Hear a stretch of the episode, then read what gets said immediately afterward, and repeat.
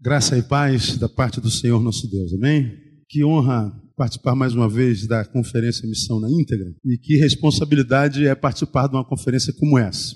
Não só por causa dos preletores que tem aqui, eu sou o caçulinha da turma, todos eles nasceram bem primeiro que eu, bem mais cedo do que eu, e eu vou seguindo na trilha de cada um deles. Eu estou longe desse sermão do, do, do Clemi que ele acabou de pregar, não é? Os meus pares já estão chegando lá, não é? Mas eu ainda estou longe daquilo lá, principalmente no espírito. Então é uma honra estar aqui tenho caminhado com eles tentando chegar ao nível deles e eu começo por beber tanta água quanto o Ari. Me disseram que a unção do Ari está na quantidade de água que ele bebe. Eu já estou na metade da água que o Ari bebe, né? Então, quem sabe é, eu, chegue, eu chegue até lá. Antes da gente ministrar, eu queria fazer duas comunicações. Ah, bota lá. A primeira é convidá-lo para a conferência Tráfico Humano, que a gente vai desenvolver na nossa igreja. Estou trazendo o Dr. Joseph de Souza. Ele é indiano, tem um chamado de Deus para trabalhar com a casta mais baixa da sociedade indiana, que são os Dalits. E os Dalits na Índia não são gente, são produtos que estão à venda para todo tipo de coisa, desde de, para servir de empregada, como para servir como objeto sexual. Deus o levantou para construir tipo uma, uma cidade, uma, uma, um lugar onde ele tem colocado crianças das menores faixas etárias, onde ele dá saúde, onde ele dá escola, onde ele restaura a humanidade, devolve dignidade e devolve agora um ser humano inteiro à sociedade, ainda Dalit, para que através do testemunho dela a Índia saiba que mesmo num Dalit, há, como o Deus da Bíblia agir e transformar no nome de Jesus. Ele tem desafiado a igreja mundial para comprar Dalit. Um Dalit na Índia custa 300 reais. E a manutenção mensal de um Dalit custa 70 reais. Então ele tem levantado uma equipe de gente que trabalha com, com, com, com isso no mundo inteiro e ele vai estar conosco falando sobre a realidade dos Dalits na Índia. Será no dia 14 de novembro, lá na Igreja Batista Betânia, na estrada Nova Nogueira de Saqueira, 38 Sulacap. Essa rua é do lado do Carrefour Sulacap. Ah, Para você participar, você tem que entrar em contato com o pastor Paulo Elias, que é o nosso ministro de missões. Fica de pé, Paulo Elias. Está lá atrás, se você quiser falar com ele depois. Tá certo? Ele é ministro da nossa igreja e você pode participar. Eu acho que vale muito, muito, muito, muito a pena participar, porque o que esse homem fala mexe com a gente. São pessoas que, quando a gente ouve, a gente tem vergonha de ser o crente que a gente é. E a gente não consegue mais reclamar de nada na vida, porque a gente percebe que a gente só não reconhece a nossa riqueza porque por causa da nossa pobreza de visão. Então, acho que, que vale muito ouvir esse homem. E o segundo convite, bom, nós estamos ouvindo isso tudo aqui, e cada vez que a gente ouve um preletor, a gente vê o quanto a gente está longe da nossa potencialidade. É, participar de uma conferência como essa faz a gente entrar numa crise danada. Quem tem ouvido sabe do que eu estou falando. E a gente sai daqui querendo ganhar o mundo, mas não sabe nem por onde começar. Bom, nossa igreja tem uma escola de missão integral, né, que, que prepara obreiros com a visão da missão integral. É, essa escola está em andamento, a gente faz uma turma de 60 pessoas e essa turma termina em fevereiro ou março? Termina em março e as inscrições para quem quer começar a nova turma em março já podem ser feitas, você pode fazer a pré-reserva ah, pastor Paulo Elias vai pedir que você preencha uma ficha, você vai fazer uma entrevista, ah, ele vai querer saber por que, que você quer fazer a missão integral, ele quer saber tuas intenções, o nosso objetivo não é grana, a escola é paga, é barata, mas é paga. São 250 horas aulas e você pode participar. Bota aí os professores da EMI, só para você ter uma ideia. Neil Barreto, Ariovaldo Ramos, Paulo Elias, Ronils Pacheco, Clemi Fernandes, Amauri Braga, o Aragão, Paulo Júnior, só gente da pesada, tudo com mais de 100 quilos né, de, de peso. Você pode ver, né? tirando o Clemir, evidentemente. Né? Então, qualquer informação, pastor Paulo Elias, também está lá o contato dele, o mesmo, mesmo lugar onde você fala querendo participar da conferência, você fala também com Paulo Elias. Bom, meu texto básico é Gênesis capítulo 11, versículo 4. O tema seria o Evangelho para o cidadão urbano. E me deram a Torre de Babel para falar sobre isso. Eu falei, muito obrigado. Quando me mandaram o, o a, a, justificativa, eu mandei o e-mail de volta na mesma hora. Pede para ele me mandar um esboço, porque eu não faço a menor ideia de onde eu começo, né? mas ele não mandou esboço, eu tive que me virar.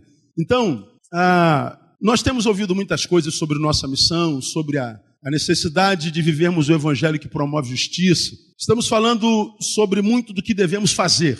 Eu queria, eu queria particularizar um pouco mais a, a minha fala e trazer um pouco mais para o campo do ser. E eu parto da seguinte prerrogativa. Bom, se a justiça não é vista nas ruas, então o evangelho não chegou lá como devia. Como disse alguém, se as pessoas às quais nós temos atraído não são semelhantes às que, que, que, Jesus atraía, então nós estamos pregando uma mensagem diferente daquela que Jesus está pregando. Porque se a gente pregasse a mesma coisa que Jesus pregava, nós atrairíamos as mesmas pessoas que Jesus atraiu e nós veríamos o mesmo impacto nas ruas pelas quais passamos. Como isso não é uma realidade, discurso talvez, mas realidade não, então é possível que o evangelho que nós estejamos pregando não seja o da justiça, portanto, talvez não seja o evangelho de Jesus. Ora, e qual é o problema para que isso aconteça? Qual é o problema do evangelho? É o evangelista. O problema do evangelho é o evangelista. Eu posso ler a Bíblia aqui e eu estou lendo a palavra de Deus, mas quando ela passa por mim e chega até você,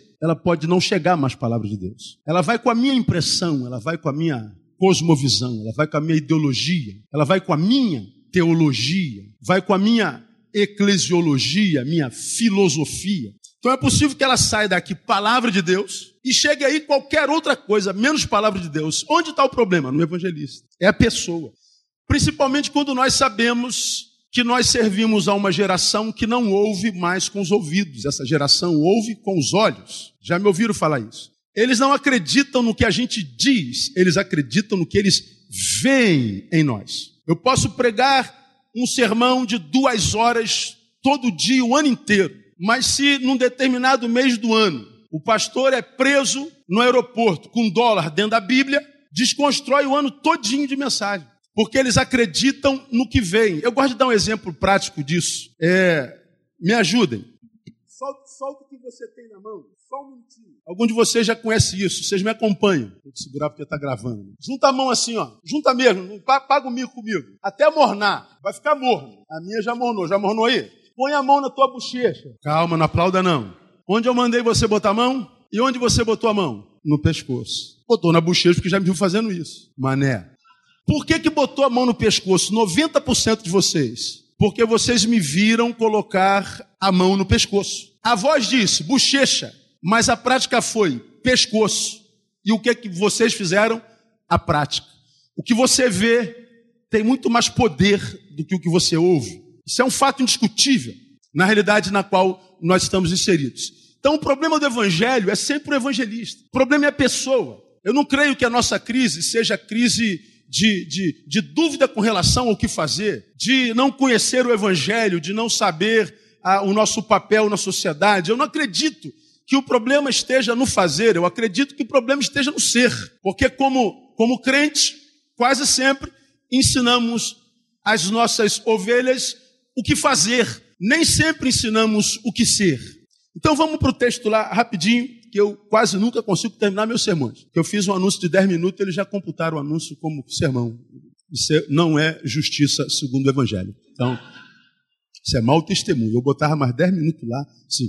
Olha lá, o texto base é 11, 4 de Gênesis. Diz assim: Disseram mais: Eia, edifiquemos para nós uma cidade e uma torre, cujo cume toque no céu, e façamos-nos um nome, para que não sejamos espalhados sobre a face da terra. Todo mundo conhece a história da Torre de Babel. E o resumo é esse versículo. Eles se reúnem, o povo, e tem uma grande ideia. Vamos construir aqui uma cidade e botar uma torre no centro, para que nós estejamos juntinhos para sempre. Vamos construir uma cidade e dar o nosso nome a ela, e nós vamos ser os construtores pioneiros, vamos lançar a pedra fundamental. E nós vamos ficar aqui juntinhos. Olha, a proposta era o quê? Comunhão. A proposta era estar juntinho. Parece boa a proposta, não é? A proposta era: vamos caminhar junto, vamos ficar juntos para sempre. Está tão bom aqui, vamos ficar juntos. Bom, a pergunta que eu faria para nossa reflexão é: por que Babel foi reprovada por Deus se a proposta era de comunhão? Por que, que Babel foi reprovada por Deus? Porque o texto diz, você com essa história, que quando Deus percebeu que eles queriam fincar naquele lugar, Deus desce, confunde as línguas, de modo que eles não podiam mais se comunicar. Um punhado falava uma língua, outro punhado falava outra, outro punhado falava outra, outro punhado falava outra. Então, quem falava a mesma língua foi para o lado, quem falava outra língua foi para o lado, quem falava outra língua foi para o lado. Ninguém ficou aqui. Ora, se a proposta era a comunhão, por que, que Babel deu errado? Por duas razões principais. Primeiro, porque a comunhão era produto de um afastamento histórico existencial por parte do povo. Por que, que é o desejo de comunhão retratava um, o, o produto de um afastamento histórico existencial por parte do povo? Por uma simples razão, quando você vai a 9.1 de, de Gênesis, está lá dito pela boca de Deus: abençoou Deus a Noé e a seus filhos e lhes disse: sede fecundos, multiplicai-vos e o que mais? Enchei a terra. Essa era a ordem. Isso era o que Deus queria daquele povo. Escrevam a história. Existam para fecundar a terra, para encher a terra, que vocês possam, caminhando pelo caminho, ininterruptamente, espalhar a vida. Essa é a missão do povo de Deus. Essa era a ordem original. Essa era a essência da existência daquele povo pós-diluviano. Agora, quando a gente chega na, na, na, na terra de Babilônia, o que, que eles fazem? Vamos ficar aqui, vamos é, é, é, é, plantar a nossa raiz aqui. Então, essa, essa, esse desejo de se plantar, esse desejo de comungar, esse desejo de permanecer, era produto de uma desobediência clara. Produto de uma desobediência clara por falta de visão com relação ao futuro, com revelação, com relação à história. Era produto de um afastamento histórico existencial. Por isso Deus diz: esse tipo de comunhão eu não quero. Esse tipo de ajuntamento eu não quero. Agora, a pergunta que eu faria para a nossa reflexão rápida hoje é: qual é a marca mais contundente do evangelicalismo brasileiro? É o ir, influenciar, encher a terra com a glória de Deus e com a justiça do reino ou o estar? O evangelho que a gente prega hoje, pensem, tem a ver com o que Jesus disse: ide ou está mais para vinde? Nosso trabalho, mormente, está voltado para o quê? Para ir, fecundar, multiplicar, encher ou estar para se autopreservar? Bom, a comunhão que Deus quer de nós não é a comunhão do ajuntamento. A comunhão que Deus quer de nós é a comunhão da missão. Que Ele quer do seu povo desde sempre é que nós comunguemos da visão e não do ajuntamento. E se a comunhão que nós dizemos ter é uma comunhão que termina no ajuntamento, mas não produz nos ajuntados a consciência de que o que nós recebemos aqui, aqui não pode parar, pelo contrário, tem que ser fecundo e multiplicar e encher a terra do que a gente recebeu aqui. Se não for assim, então toda vez que Deus nos visitar, vai ser para acabar com a reunião. Portanto, para quem não cumpre missão, para quem vive a teologia da manutenção, da autopreservação, buscar a manifestação de Deus é buscar a manifestação de Deus para a própria desgraça. Por que, que deu errado? Porque a comunhão era produto do estreitamento da, da, da da, era produto de um afastamento histórico existencial por parte do povo. A comunhão que Deus quer de nós não é a do ajuntamento, é a da missão. Mas existe uma segunda razão que eu julgo ter sido também causa que Deus reprova Babel. Porque a comunhão era produto do estreitamento da cosmovisão do povo. Visão de mundo estreitou-se. Por quê? Resolveram parar quando? Eles estão, desde que saíram da arca, andando, caminhando. Mas quando eles chegam nas planícies de Babilônia, eles têm essa grande ideia. Vamos ficar por aqui. Por que, que eles pararam, pararam nas planícies da Babilônia? Porque as planícies da Babilônia era um lugar que tinha a melhor água que eles acharam até então e tinha as terras mais férteis que eles acharam até então. Esse lugar é bom, esse lugar é próspero, esse lugar é fértil. Aqui nós vamos enriquecer. Aqui nós temos tudo o que podemos ou precisamos para viver uma vida abastada, uma vida equilibrada e confortável. Foi ali que eles pararam. O que, que o conforto gerou neles? Um definhamento da cosmovisão. Porque a visão de Deus era encher a terra, era os confins do mundo, era toda a terra. Por que, que a cosmovisão muda? Agora é só onde alcança o nosso umbigo, por causa do conforto, por causa da prosperidade. Porque talvez Clemi se transformou numa igreja de classe média, com ar-condicionado, com estacionamento. Cosmovisão limitada, adoecida, doentia. Deixaram de pensar em toda a terra porque resolveram pensar somente em si. Nós estamos bem. E o resto? Dane-se. E a ordem? Dane-se. O mundo se tornou do tamanho daquilo que eles podiam ver. Quem tem o mundo do tamanho daquilo que se pode ver, não é mais uma comunidade de fé, porque a fé nos leva onde a gente não pode ver. Costumo definir fé como sendo a certeza de que o futuro está pronto. Fé é a certeza de que o futuro está pronto e por causa disso já celebra como se passado fosse. Então eu mergulho no que eu não conheço mergulho no que eu não mensuro, mergulho no que está diante de mim, sem certeza nenhuma. O faço consciente da missão e porque eu estou tomado pela fé que aquele que me comissionou gerou em mim. Então eu vou. O que, você está vendo? Eu nada, mas eu sei que já está pronto. Portanto, quem vive pela fé não conhece estagnação na vida. Por que, esse projeto de comunhão não deu certo? Porque era produto do estreitamento da cosmovisão daquele povo. E hoje eu pergunto: qual tem sido a nossa postura no mundo? Influenciá-lo através do serviço para mudá-lo? Ou a nossa postura é a da autopreservação? Qual tem sido a postura da igreja contemporânea? Bom, o resumo do episódio de Babel é o seguinte: na cabeça dos homens, façamos, vamos fincar, finquemos-nos aqui e sejamos apenas para nós. Esse é o resumo de Babel na cabeça dos homens. Finquemos-nos aqui e sejamos, e sejamos apenas para nós.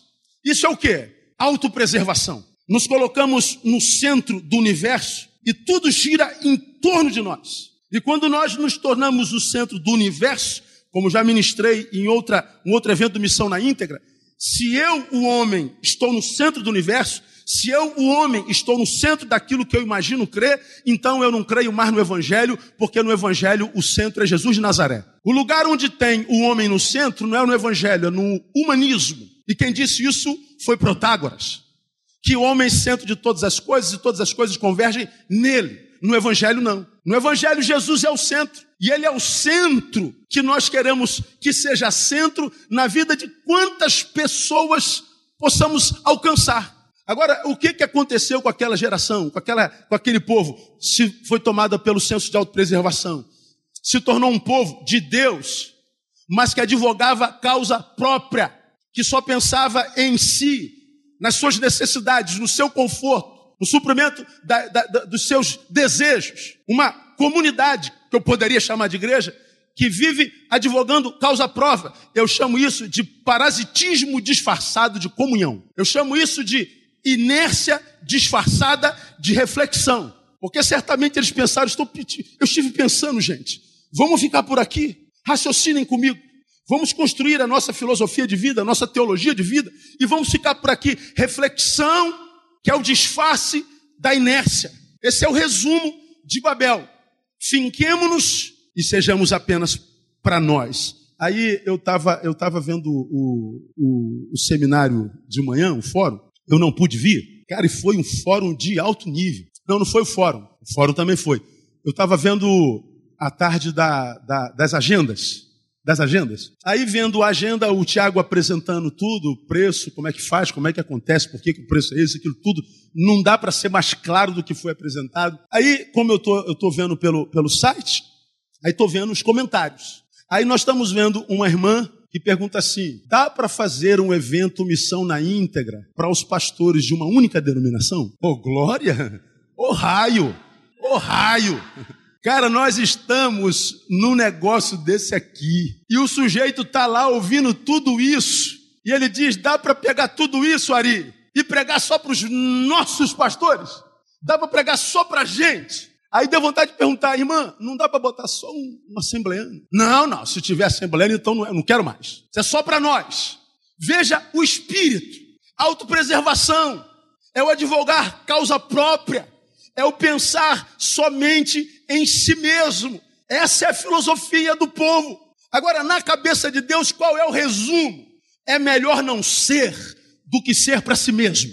Se a ideia de vocês é ser só para vocês, então vocês não serão. Deus desce e acaba com a festa. Em Deus, quem vive para si perdeu o direito de viver. Em Deus, quem vive para si não vive. Deus olha do céu e diz: não é possível. É, porque é gente. E ele diz que desce e confunde e dispersa o povo, acaba com os projetos humanos. Eu não sei, eu acho que um negócio desse deveria fazer a gente refletir, cara. Quantos ministérios aí que não rompem de jeito nenhum? Quanta gente quase sendo um Cristo para o próprio ministério, ou seja, morrendo nele, embora Cristo já tenha morrido pela igreja. Quantos de nós adoecidos, corpo, alma e espírito, família, quantos? Em nome de um ministério que a gente diz é de Jesus. Será que é mesmo? Ou será que nós não estamos construindo o nosso ministério? Será que a igreja não é minha? Será que a gente não está querendo dar certo para preservar o nosso próprio nome? Não sei. Porque se um povo de Deus, acredito eu, uma igreja de Deus, não vive para servir, antes pelo contrário, vive para preservar o seu próprio nome, o texto me dá base para dizer que se for assim, Deus então desce e acaba com a festa. Como o que prevalece sempre é a vontade de Deus, se houver choques de vontade, ou seja, se a vontade da igreja, se a vontade do povo for diferente da vontade de Deus, se houver esses choques de vontade, porque a vontade de Deus é ir e servir. Mas se por acaso a nossa vontade se deformar, adoecer e for de fincar para se autopreservar e para viver em torno do seu próprio umbigo, em torno do seu próprio, da sua própria torre, então ele está dizendo que houve um choque de vontades. Então a igreja está vivendo uma crise existencial. E se a igreja que passou pela crise não optou por se submeter à vontade de Deus, então para Deus não é mais igreja. E se não é mais igreja, não precisa de Deus. E o problema é que quando Deus deixa de ser Deus para aquilo que um dia foi igreja, hoje não é mais, toda vez que Deus se manifesta, não se manifesta como Deus, mas se manifesta como ladrão dela, como a igreja lá de Santos. Se não te arrependeres, porque você tem fama de que vive e está morta. Você diz que é minha, mas não faz a minha vontade. Você diz que é minha, e embora trabalhe a beça, eu estou vendo que a tua motivação é outra. Se você não se arrepender, eu virei contra ti como um ladrão. Como nós falamos lá e ali repetiu, fez citação aqui. Ele não volta para nós, ele volta contra nós. Ele diz: Eu virei contra ti como ladrão. E ele vem no modo, sem que a gente perceba, e na missão: matar, roubar e destruir. Quando eu, como ente personal, ou nós, como povo e igreja, lutamos contra o diabo, há esperança, ainda que nós estejamos em pecado.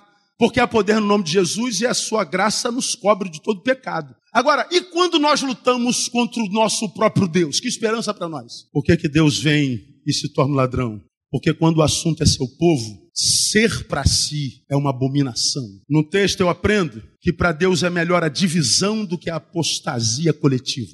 Quando ele vê que o seu povo apostata e apostasia para Deus, não é só abandono da fé. Apostasia para Deus é também o abandono da missão, principalmente. Se eu abandono a missão, apostatei. Portanto, uma igreja não morre quando para de se reunir, ela morre quando para de servir precisamos repensar nossa eclesiologia. O ajuntamento, se é produto de apostasia, é uma ofensa para Deus. Nós precisamos refletir para saber se nossos ajuntamentos, mesmo que em nome de adoração a Ele, não tem sido uma ofensa a Ele e se não tem sido o descrédito e o desrespeito para com a sua inteligência. Mas vamos imaginar que nós queiramos sair dessa crise existencial. Vamos imaginar que nós estejamos aqui para isso. Nós viemos aqui, pastor Neil, para sermos confrontados mesmo. Nós viemos em função do que nós temos ouvido na mídia, nos eventos de vocês. Nós viemos aqui porque nós temos a consciência de que precisamos melhorar. Nós temos a consciência que podemos ser uma igreja melhor. Nós temos consciência de que podemos ser líderes melhores. Nós temos consciência de que nós podemos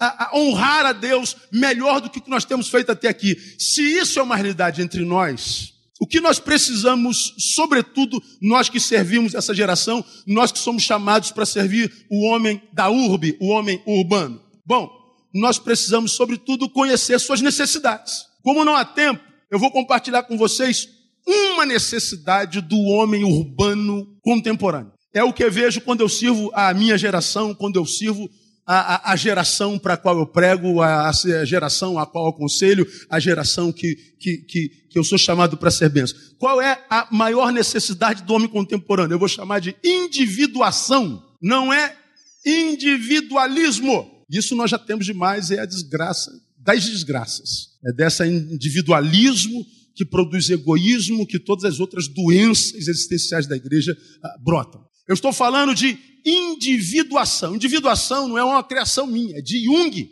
Individuação, conforme descrita por Jung, é um processo através do qual o ser humano evolui de um estado infantil de identificação para um estado maior de diferenciação. Ele sai do infantilismo existencial e cresce para um estado de identificação e de diferenciação. O que implica no quê? Ampliação da consciência. O que, que eu estou propondo? propondo? Que nós, como igreja, leiamos a nossa geração, a discernamos. E enquanto sociedade compostas por indivíduos, nós os leiamos, ministremos como fez Jesus, globalmente, mas não nos esqueçamos que nós temos que tratá-los individualmente. Jesus pregou no macro, mas tinha tempo para mulher adúltera, ministrou no micro, tinha tempo para ladrão de impostos, tinha tempo para criança. Ele pregou para milhares de pessoas, pregou em bloco, no macro, mas tratou no micro. Embora nós tenhamos aprendido que no Evangelho não tem indivíduo, com Ed Renekiewicz, no Evangelho tem individuação. O ser que nós servimos tem consciência. Agora, o que, que essa consciência, essa individuação faz de nós? Essa consciência ela é gerada através do processo qual? O indivíduo, ele vai identificando-se menos com as condutas e valores encorajados pelo meio no qual se encontra, e mais, ele vai se identificando com as orientações emanadas do que Jung chama de si mesmo. O que, que ele está dizendo? O que, que é, é, o que, que é individuação? Eu sou um produto meio, né? Então, se o bloco humano adoece, é como se eu não tivesse escolha. Eu vou ser refém do todo. O que, que o indivíduo que compõe o todo precisa? De individuação. Mesmo que ele faça parte de uma geração adoecida, corrompida, malignizada, adoentada, ele tenha como indivíduo, de posse da sua individuação, a capacidade consciente de remar contra a maré. Ele pode até se chamar Maria, mas não vai com as outras. Você está entendendo o que eu estou falando? Aí você fala assim, pastor, isso tem a ver com o Evangelho? Claro que tem a ver com o Evangelho. Quer um exemplo? O Gadareno. Quando Jesus chega em Gadara, o que, que ele vê? Um camarada que se apresenta a ele e diz: Somos legião. Por que legião? Somos muitos. Lembra que eu já preguei sobre isso? O enredo do Gadareno é: muitos em um, impedindo um de ser ele mesmo. O que, que Jesus faz?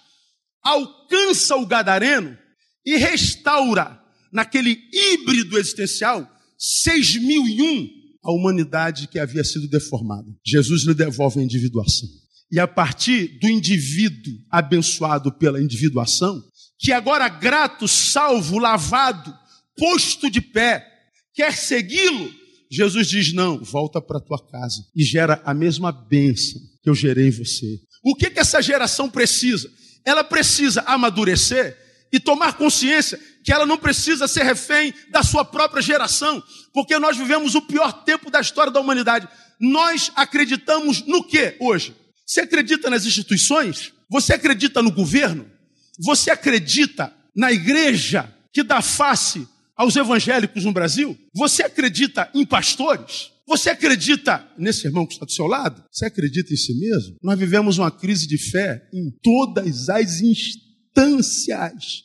Nós não acreditamos em mais nada e mais ninguém. E o que é que está acontecendo? O fenômeno dos igrejados aumenta por quê? Porque nós perdemos a fé na instituição, nós perdemos a fé nos homens de Deus, nós perdemos a fé em Deus. E perdemos por quê? Por causa do testemunho da massa. E qual é o problema do que tem perdido a fé por causa da massa? Ele não tem individuação, capacidade de ver a massa se corrompendo, mas pela graça de Jesus de Nazaré, que vem em nós um sujeito capaz de remar contra a maré, de abraçar a Ele como Senhor Rei e continuar sendo quem é, a despeito de o povo não ser mais. É de individuação. Nós precisamos tratar o sujeito e fazê-lo fazê-lo amadurecer. Nós não podemos achar que a nossa missão como igreja é mudar só a religião do sujeito. Nós não podemos achar que a nossa missão acabou quando nós o tiramos daquela religião e trouxemos para nós. Nós não podemos achar que a nossa missão acabou porque ele, ele, ele, ele fazia, agora não faz mais. Porque ele bebia, agora não bebe mais. Porque ele cheirava, agora não cheira mais. Porque ele se prostituía, não se prostituía mais. Porque ele matava, não mata mais. Nossa missão não é essa. Minha missão não é mudar o seu comportamento, é mudar a sua essência. Isso é o evangelho. Eu me lembro, eu me lembro claramente, lá, meu tempo já acabou. Aí, glória a Deus. Mais cinco minutos? Posso? Quantos me dão mais cinco minutos? Ó, cinco, dez, quinze, vinte, vinte e cinco, trinta. ih, dá tempo pra caramba. O Ari vai me despedir, hein, gente? A, a individuação é personalidade. Não é só deixar de fazer. Eu me lembro, há alguns anos atrás, eu estava em Madureira. Madureira é um grande bairro é, populacional na nossa cidade, que outrora tinha um, um comércio de, de, rua. Hoje é tudo em shopping, né? Mas era o maior comércio de rua do Rio de Janeiro. Era formigueiro, formigueiro, formigueiro. Eu me lembro que um dia eu estava passando pelas ruas de Madureira ali, e tinha aquelas camisas que tem um dizer na frente e que termina atrás. Lembra, tipo, é, tem um corno me olhando, né? fica com raiva. Ele passa, tu olha com raiva, continua me olhando. Já viram assim? Fica com raiva do cara. Ela tem uma mensagem na frente e termina atrás. Aí eu, eu tô andando, aí vem uma menina de lá para cá, tá escrito assim na camisa. Eu me lembro como se fosse hoje. Não bebo, não fumo, não jogo, não transo, não calunio, não dou calote. Eu falei, aleluia. Já sei o que está escrito atrás. Hã? Não bebo, não fumo, não jogo, não transo, não calunio, não dou calote. Tu já até dá um sorrisinho, diferente do tempo, corno me olhando, que você tá com vontade de matar o cara. Mas aí tu olha, também não, não bebo, não fumo, não jogo, não transo é o transo.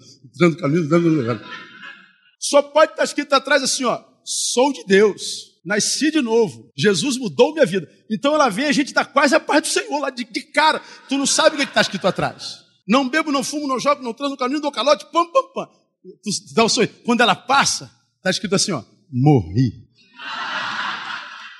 Confundi um crente com um morto. Você não bebe, não fuma, não cheira, não joga, não transa, não calunia? O bom católico também não, o Hare Krishna também não, o islâmico também não, o ateu consciente também não. A obra de Jesus de Nazaré na vida de um ser humano não é só livrá-lo do que de ruim ele praticava, mas é transformá-lo num ser humano útil, que reproduz aquilo que Jesus de Nazaré gerou dentro dele. É gerar nele a saúde do si mesmo, para que ele entenda que não consegue permanecer em si mesmo, porque não há em si mesmo o suficiente para fazê-lo pleno. Nossa missão vai muito mais além. Só a igreja pode fazer isso. Eu preciso conhecer a minha geração. Eu preciso conhecer a geração que eu sirvo. E essa geração precisa dessa capacidade de amadurecer para dizer não àquilo que faz mal a si mesmo. Eu estou falando que a gente precisa gerar nessa gente, pelo Evangelho, personalidade. Homens de Deus que sejam homens e que parem de ser meninos que, quando chegam no fundo do poço, se transformam, como eu chamo, de caçadores de culpados. Foi o pastor, foi o porteiro, foi o pai, foi o papa, foi a vida, não foi você que dizia que era um homem de Deus, mas não era homem. E quando nós não temos uma geração de discípulos que mais do que homens de Deus sejam homens, portanto de posse de uma individuação saudável, nós temos que pastorear parasitas. Uma gente que quer ser servido o tempo inteiro, mas que não está disposta a servir tempo algum. E uma igreja composta por gente assim não cumpre a missão jamais. Individuação. Portanto, vamos pular tudo aqui. Necessidade da igreja contemporânea, resgatar a dimensão peregrina do nosso DNA. Porque a, igreja, tudo que não tem no seu DNA, é o fincar-se, seja geograficamente ou existencialmente. O Jesus que nós conhecemos não tinha onde reclinar a cabeça. Ele não era cidadão de lugar algum. Como nós ouvimos aqui, o evangelho não pertence a cultura alguma. Por quê? Porque ele é capaz de alcançar todas as culturas, todas as geografias, todos os lugares. Portanto, quando eu percebo no povo, finquemos-nos aqui para que nós não nos espalhemos pela terra, nós estamos diante de um povo que perdeu o DNA peregrino do seu ser. Aí, por que, que a gente tem perdido esse DNA, irmão? Porque nós saímos do caminho, nós precisamos voltar ao caminho, voltar às origens, encher a terra, resgatar o sentido primeiro do, do evangelho, que é ide, não é vinde. Nossa missão não é trazer pessoas a este lugar, é levar gente desse lugar às pessoas. Como já me ouviram falar, o, o sucesso do Evangelho não se mensura pela quantidade de gente que a gente coloca nesse lugar. Não se mensura pela quantidade de gente que entra para adorar. O sucesso do Evangelho se mensura pela quantidade de gente que sai para servir. Porque se entra para adorar, mas não sai para servir, é parasita. Somos a comunidade do caminho, no caminho, pregando o caminho. Jesus que essa geração precisa conhecer não é o Jesus dos templos, não é o Jesus das torres, é sim o Jesus da rua. O Jesus que toca, o Jesus que tem cheiro, o Jesus que sua, o Jesus que chora, o Jesus que é gente. E por que a gente não faz isso? Porque nós construímos muitas torres. Temos as torres dos batistas, a torre dos assembleanos, a torre dos presbiterianos, as torres de tantas outras denominações que querem preservar o seu próprio nome. Oh, nunca mais prega em lugar nenhum, provavelmente. Dá para fazer um evento da EMI só para nossa denominação?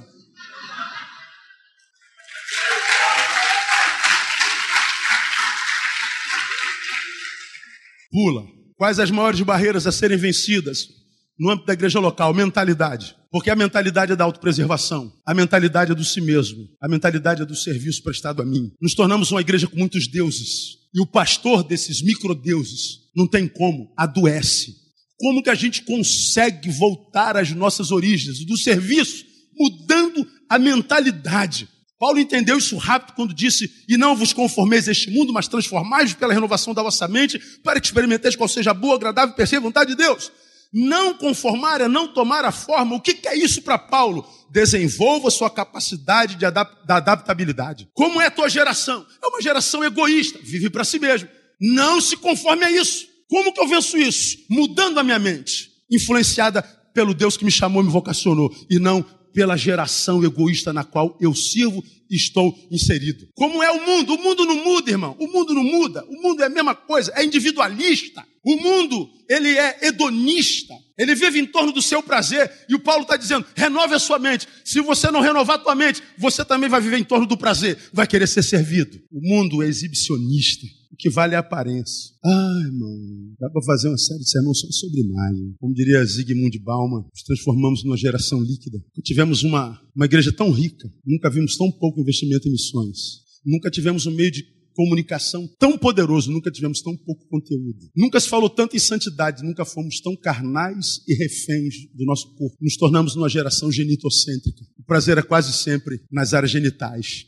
Tire as zonas erógenas essa geração não encontra prazer mais em lugar nenhum. Ou nós mudamos a mentalidade do egoísmo para o serviço, da individualidade para a individuação saudável que me leva ao serviço, ou saímos do prazer a mim para dar prazer a Deus, ou nós saímos do exibicionismo para o conteúdo, ou a gente se mundanizou. A palavra é seja o mesmo, só que de forma diferente. Não se conformar é desenvolver a nossa capacidade de, de adaptabilidade. Portanto, renovar a mente é aprender a falar em línguas. Língua de cada geração, língua de cada tempo, língua de cada tribo, língua de cada comunidade.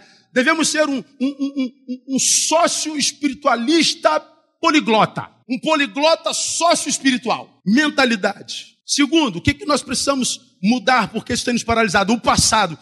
O passado. Quando me perguntam né, pastor, qual o maior segredo do sucesso dos neopentecostais? Por que, que eles bombam? A resposta é a relação deles com o passado. Pastor, por que, que as igrejas históricas estão tudo, tudo definhadinha? A resposta é a mesma: relação com o passado. Como assim? Por que, que eles bombam? Porque eles não têm passado. Nasceram ontem. Portanto, todo esforço é com a construção do futuro. E a igreja histórica tem um passado enorme, lindo e abençoado. E porque nós não conseguimos nos desvencilhar dele, relegamos o futuro para um plano secundário. Estamos tentando manutenir o trabalho dos nossos antepassados. As guerras das nossas igrejas são choques de geração. Temos um passado forte e abençoado, por isso nos prendemos a ele. O passado, portanto, pode ser um balizador, um paralisador. Quem quiser prosperar no cumprimento da missão tem que redimensionar sua relação com o passado. O Clemi acabou de falar dos velhinhos. Eu assumi uma igreja há 22 anos atrás com 56 membros. Não tinha nenhum jovem. 14 diáconos. O mais novo tinha 71 anos.